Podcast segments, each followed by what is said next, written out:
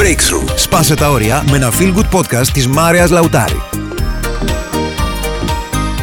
Από πού έρχονται τα συναισθήματα; Γιατί είναι τόσο δύσκολο να νιώσουμε καλύτερα όταν αισθανόμαστε άσχημα; Γιατί επιμένουμε τόσο στα συναισθήματα του πόνου και της στεναχώριας σαν να είναι πολύτιμα και αδιαπραγμάτευτα; Κάθε φορά που κάνω αυτή την ερώτηση, συνήθως μου απαντούν «Δεν ξέρω, δεν το έχω σκεφτεί». Και αν ακόμα κάποιοι πραγματικά θα ήθελαν να ξέρουν την απάντηση, όλοι πιστεύουν ότι είναι πολύ δύσκολο να αλλάξεις κάτι που πραγματικά σε έχει στεναχωρήσει. Πολλές φορές, όταν συνομιλώ με πελάτες μου, αισθάνομαι ότι δεν θέλουν να αφήσουν πίσω τους τον πόνο και να νιώσουν τη χαρά, παρόλο που είναι αυτός ο λόγος που με επισκέπτονται. Γιατί όμως είναι τόσο δύσκολο; Μια ενδιαφέρουσα εξήγηση δίνει η κορυφαία ψυχοθεραπεύτρια και δασκάλα μου, Κλώε Μαντάνε.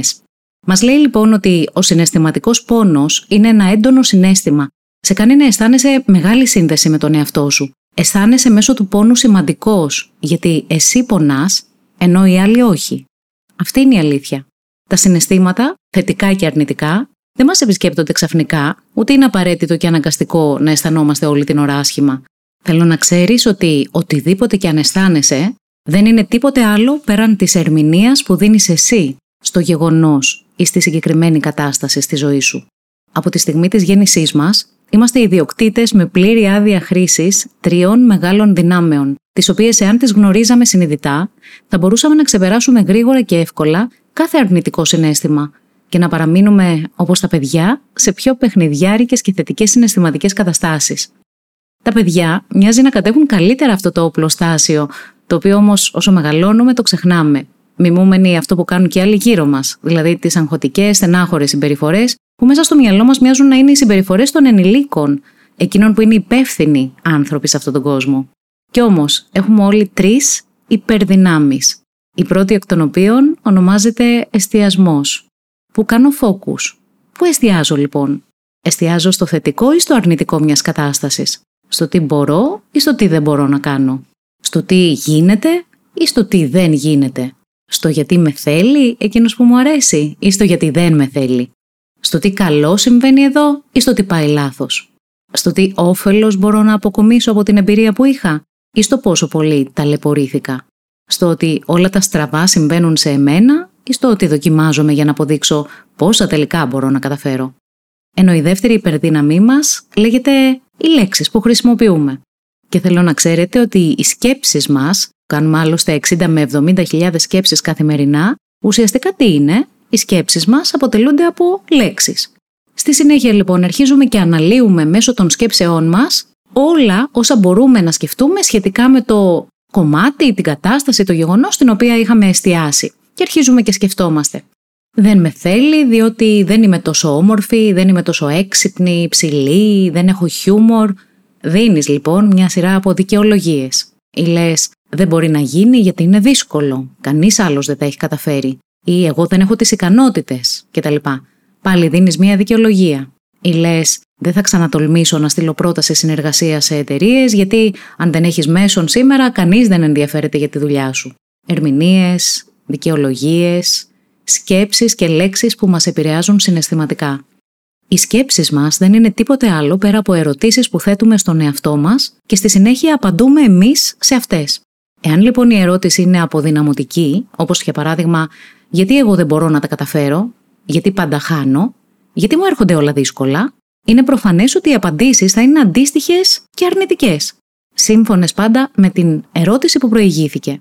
Στο σημείο αυτό, η ερμηνεία που δίνουμε σε αυτό που συνέβη καθορίζει το συνέστημα που θα έχουμε τελικά. Δεν είμαστε αναγκασμένοι να αισθανόμαστε άσχημα, εάν όμως δεν γνωρίζουμε ότι η ερμηνεία που δίνουμε είναι δική μας ερμηνεία Εμείς έχουμε τον έλεγχο αυτής της ερμηνείας και αυτή η ερμηνεία είναι υποκειμενική και θα μπορούσε τελικά να είναι καλύτερη. Τελικά πιστεύουμε ότι το συνέστημα είναι αναγκαστικό και αντικειμενικό. Πόσο μακριά όμως από την αλήθεια βρισκόμαστε. Η τρίτη υπερδύναμή μας ονομάζεται φυσιολογία και αυτή αφορά στις εκφράσεις του προσώπου μας, στην κίνηση του σώματός μας, στις σωματικές μας αντιδράσεις απέναντι από ένα γεγονός ή μια κατάσταση.